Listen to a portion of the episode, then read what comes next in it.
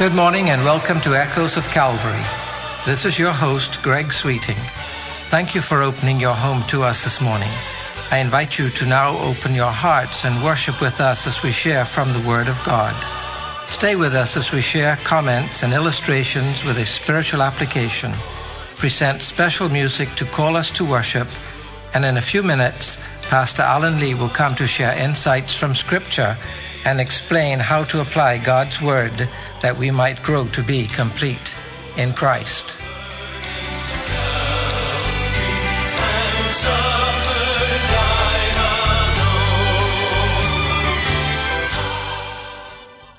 Have you ever heard of a parcel copter? That's right, a parcel copter. Well, this is a whole new delivery system, using a military vehicle for peaceful purposes. Can you believe it? Usually it's the other way around, isn't it? More often than not, people tend to take useful civilian inventions and convert them to some kind of military use. But I read yesterday that the parcel carrier company DHL has come up with a whole new idea about delivering medicines to an island off the coast of Germany. I suppose that access to this island must be difficult and even sporadic. Medicines are a category of the urgent and are considered as must-have products. Lives will often depend on getting one's medicine on time. If one lives on an island where it's difficult to deliver parcels of medicine, it is innovative and creative to develop a more efficient and prompt and dependable system to get these prescriptions to the intended owners. Those in need will certainly depend on any means to ensure that they can get their medicines on a timely basis. DHL has apparently achieved this. Their system uses drones to deliver the medicine to the island, the same kind of drones apparently that are being used to track terrorists in the Mideast and for bombing specific targets remotely. No boots on the ground needed. A specially trained military technician located hundreds of miles away can direct the drone and release its deadly payout with incredible preciseness, and there are never any risks to any of the people so involved.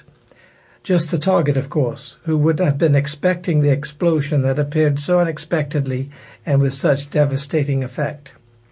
Thinking about drones and their use, I was reminded of the images that I have involving the rise of Antichrist and the future coming battle we call Armageddon.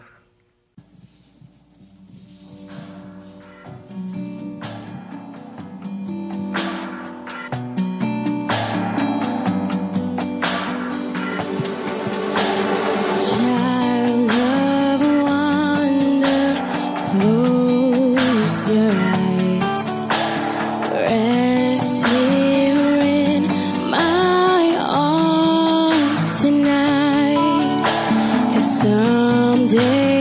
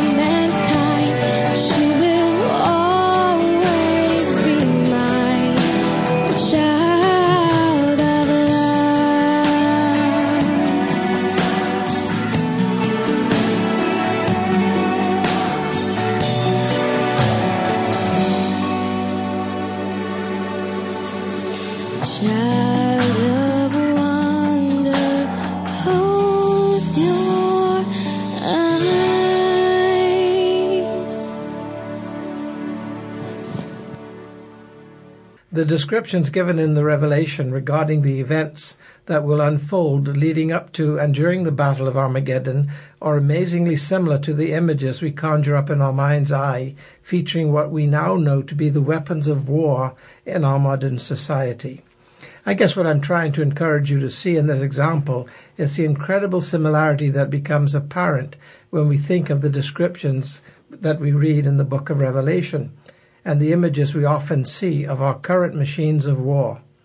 Looking at it another way, if what we see on our world today of the incredible, ferocious, and effective killing machines of war, frequently seen in the numerous television reports of the many wars around our world today, can be written in first-century words and descriptions, I believe it would be amazing how close the descriptions become. Why, you ask? I think because the war machines described in Revelation are basically the same ones that we will see today. This is because we live, I believe, in the last days of man, and the period that was actually envisioned by John when he wrote his visions. Those visions of the 21st century, our world today. At any moment the Lord may appear, setting the irreversible culmination of our world as we know it, the world we know today. And that awesome battle to end all battles we call Armageddon will have begun. Let's continue to worship him, thinking about the night that he was born. Starlight shines, the night is still, shepherds watching from a hill. Close my eyes and see the night when love was born. A perfect child gently waits, a mother bends to kiss God's face. I close my eyes and see the night when love was born.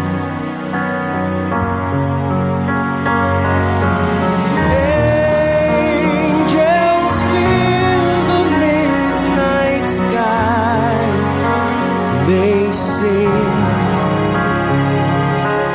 hallelujah, he is Christ our King. For to us the Son is born, to us the Son is given, and the government will be upon his shoulders. And his name will be called Wonderful Counselor, Mighty God, Everlasting Father, Prince of Peace. Emmanuel, Prince of Peace, love come down for you. Heaven's gift, the Holy One, who was and is to come. Bethlehem, through your small door came the hope we've waited for. The world was changed forevermore when love was born. The world was changed forevermore when love was born.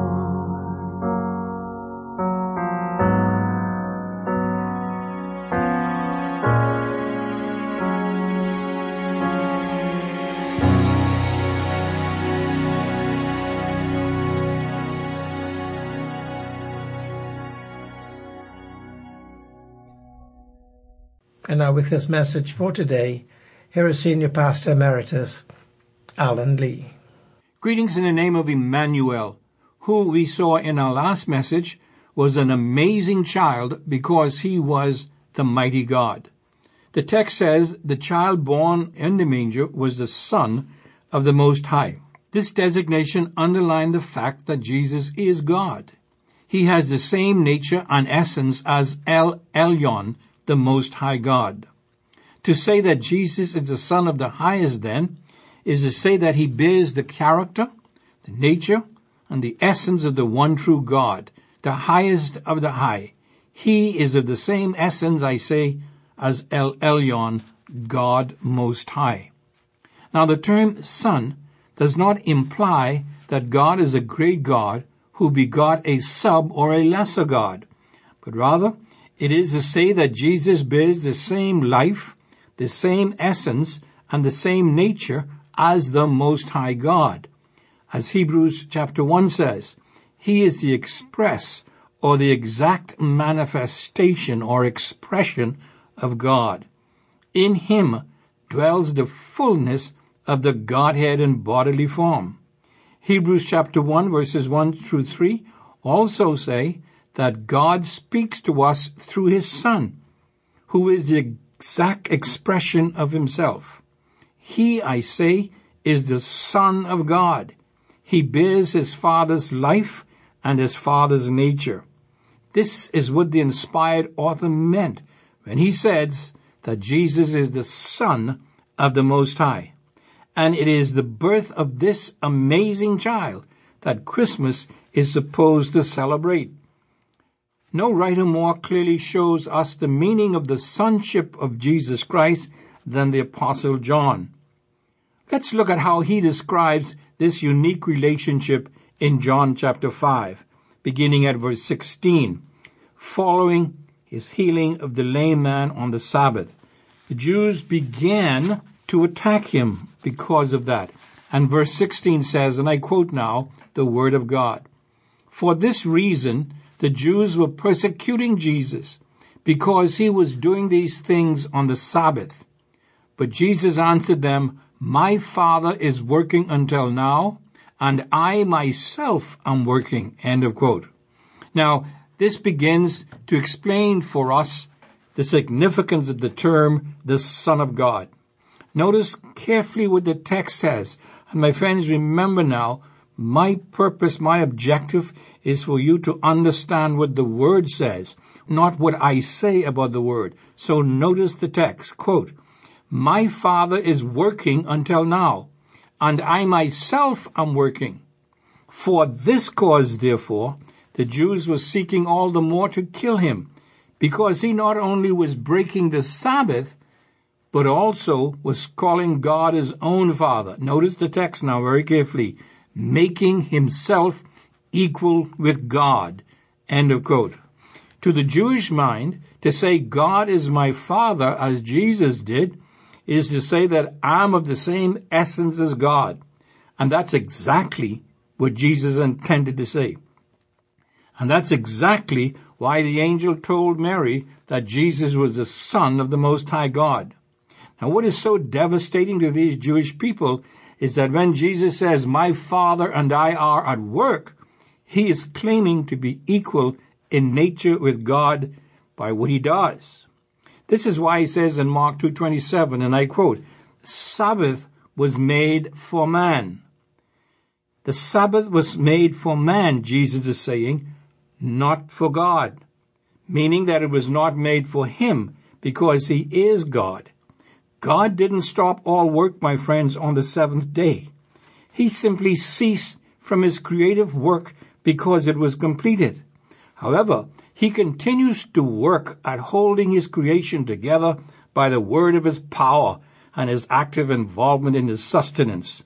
So what Jesus is saying here is God pays no attention to the Sabbath because the Sabbath was made for man, and I don't pay any attention to it either, because I am also God. I'm on another level than you are, he's saying to these Jews. God works, and I work. The Sabbath does not apply to me because it does not apply to God. I am the Son of the Most High God who is above the Sabbath. Jesus thereby is affirming his deity and saying he's equal in nature to God. But not only does he claim to be equal in nature with God, he also claimed to be equal in the works of God as well. Look at verse 19 of this text, quote, Jesus therefore answered and was saying to them, Truly, truly, I say to you, the Son can do nothing of himself, unless it is something he sees the Father doing. For whatever the Father does, these things the Son also does in like manner. For the Father loves the Son, and shows him all things that he himself is doing. And greater works than these will he show him, that you may marvel. End of quote. So Jesus claims now to be equal in works with God. He says, whatever I do is exactly what God does. Therefore, if you're going to indict me for breaking your Sabbath, then you must indict God also. And so your argument is with God because we're equal in works.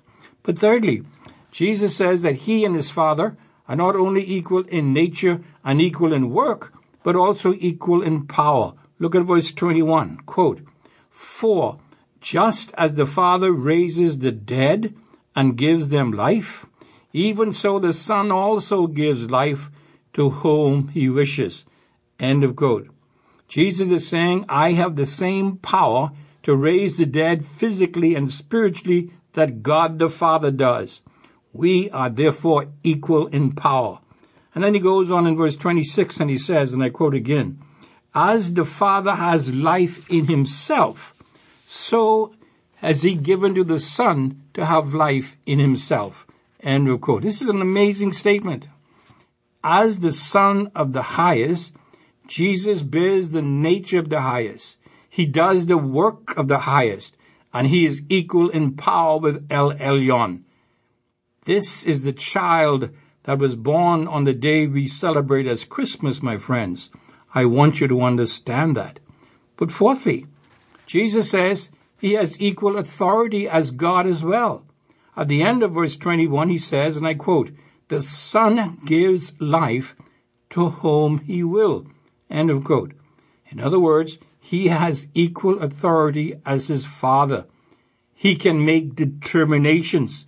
He can do as he pleases because he is the Son of the Almighty God. But fifth, in verse 22, Jesus says he is equal in judgment. Notice the text, quote, The Father judges no man, but has committed all judgment to the Son. Now, verse 27 has the same idea. He has given him authority to execute judgment also because he is the Son of Man. Listen to verse 30 also, and I quote, I can of mine own self do nothing. As I hear, I judge. End of quote. So the inspired text says God is judging and God commits judgment to Jesus Christ. So really the text is saying God the Father and Christ judge together. They have equal authority. They are equal in judgment of mankind. Finally, in verse 23, he says, and I quote again, All men should honor the Son, even as they honor the Father. He who does not honor the Son does not honor the Father who has sent him. End of quote. Jesus is saying that he is deserving of equal honor as the Father, the Most High God, El Elyon. He's saying you cannot honor God without honoring him, and you cannot not honor him, that's Jesus, without also not honoring the Father. That's what it means to be the Son of the Most High God. That, my friend, is who we are to celebrate and honor at Christmas. Notice the terminology all through this passage, Father and Son, Father and Son. Father and Son. And what the Father-Son relationship of God and Christ intend to communicate is equality in nature, equality in work, equality in power, equality in authority, equality in judgment, and equality in honor. All of this, my friends, is to say that this little baby that we will celebrate, the one who was born in a manger, is God. And so when the angel says to Mary that he will be called the Son of the Highest, he is saying that this is the Son of God who is equal in every way with his Father. And when Jesus claimed that God was his Father, the Jews knew that's exactly what he was saying. However, it seems that many of us are not as wise as the unbelieving Jews. They tried to kill him because they knew that he claimed to be God. At least they were living out their unbelief. The sad thing, however, is that many people today claim to believe that Jesus is God, but they do not act on that belief at Christmas time. They celebrate Christmas themselves and their tradition, rather than the birth of the Son of the Most High God. This amazing child of Christmas, my friends, is God. I repeat, the amazing child of Christmas is God. Just imagine what must have been going through Mary's mind then, when she finally got the message proclaimed by the angel. What an incredible, amazing, astonishing, astounding, and almost unbelievable thought to have ringing in her mind and heart. My child, my little baby that I will bear in my womb and hold in my arms is the Son of the Most High God. God manifest in the flesh. No wonder the songwriter asked, Mary, did you know? Mary, did you know that the first Christmas gift was the Son of the Most High God himself? Mary, did you know? I ask you, do you know that? Matthew also records the birth of Christ and emphasizes this amazing phenomenon. How is it that God could be born in a human womb? Matthew 1:18 says, she was found with child by the Holy Spirit. Verse 20 says, that which is conceived in her is by the Holy Spirit.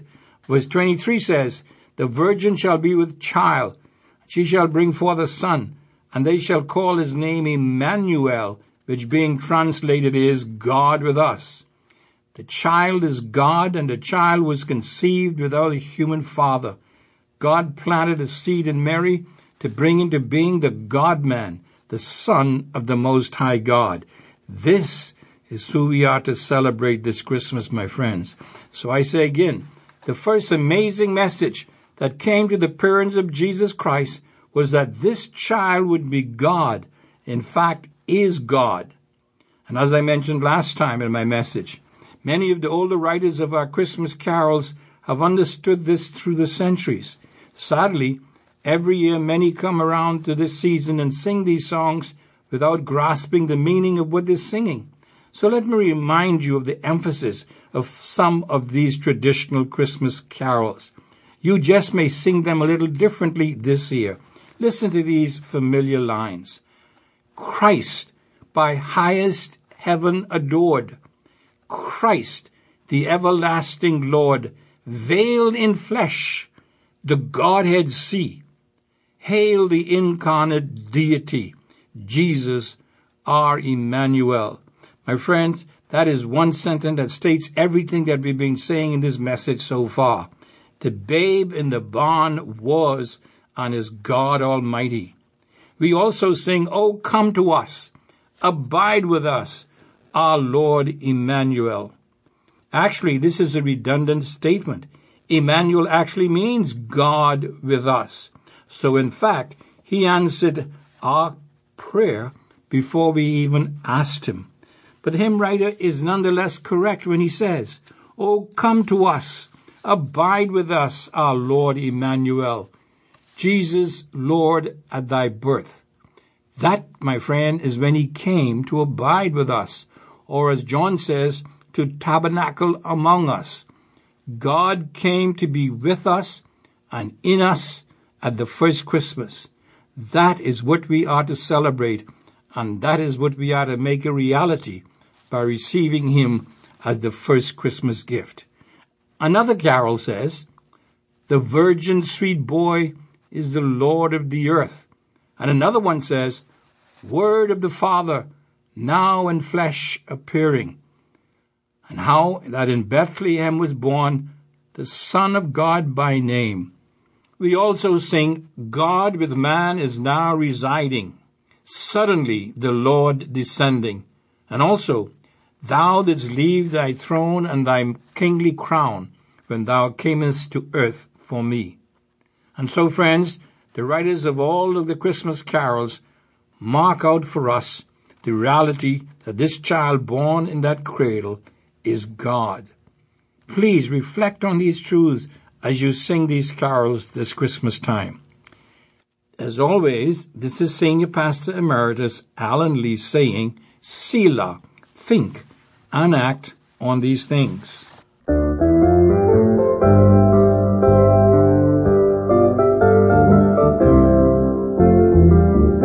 It could happen in a moment, in the twinkling of an eye. It could happen in a moment, he could break the eastern sky. Though our hearts will feel unworthy, yet how happy we will be when the Savior comes from heaven, when his blessed face we see. You have been listening to Echoes of Calvary, a radio ministry of Calvary Bible Church in Nassau, Bahamas. Our morning worship service begins this morning at 11 o'clock in the sanctuary located on Collins Avenue. We extend an invitation to you to join us on these occasions. If you would like to contact the church or Pastor Lee, address your letters to Echoes of Calvary, Post Office Box N1684, Nassau, Bahamas. And so we come to an end of this broadcast. I invite you to think about the message this morning. Consider the one who is our Savior and Lord. Grow to be complete in Him. And remember, as echoes from Calvary stir in your heart, keep listening for that shout, Maranatha, the Lord is coming soon. There forevermore to stay, hold the fort a little longer, in your struggle over sin. Trust the great commander's promise, he will surely come again. I am listening every moment. Mighty trumpet sound. What a time we'll have together, when the saints shall leave the ground, and our toiling will be over, all our sorrow and its pain. It could happen in a moment, Jesus Christ could come again. I am listening every moment, for the mighty trumpet sound. What a time we'll have together, when the saints shall leave the ground, and our toiling will be over, all our sorrow and its pain. It could happen in a moment, Jesus Christ could come again.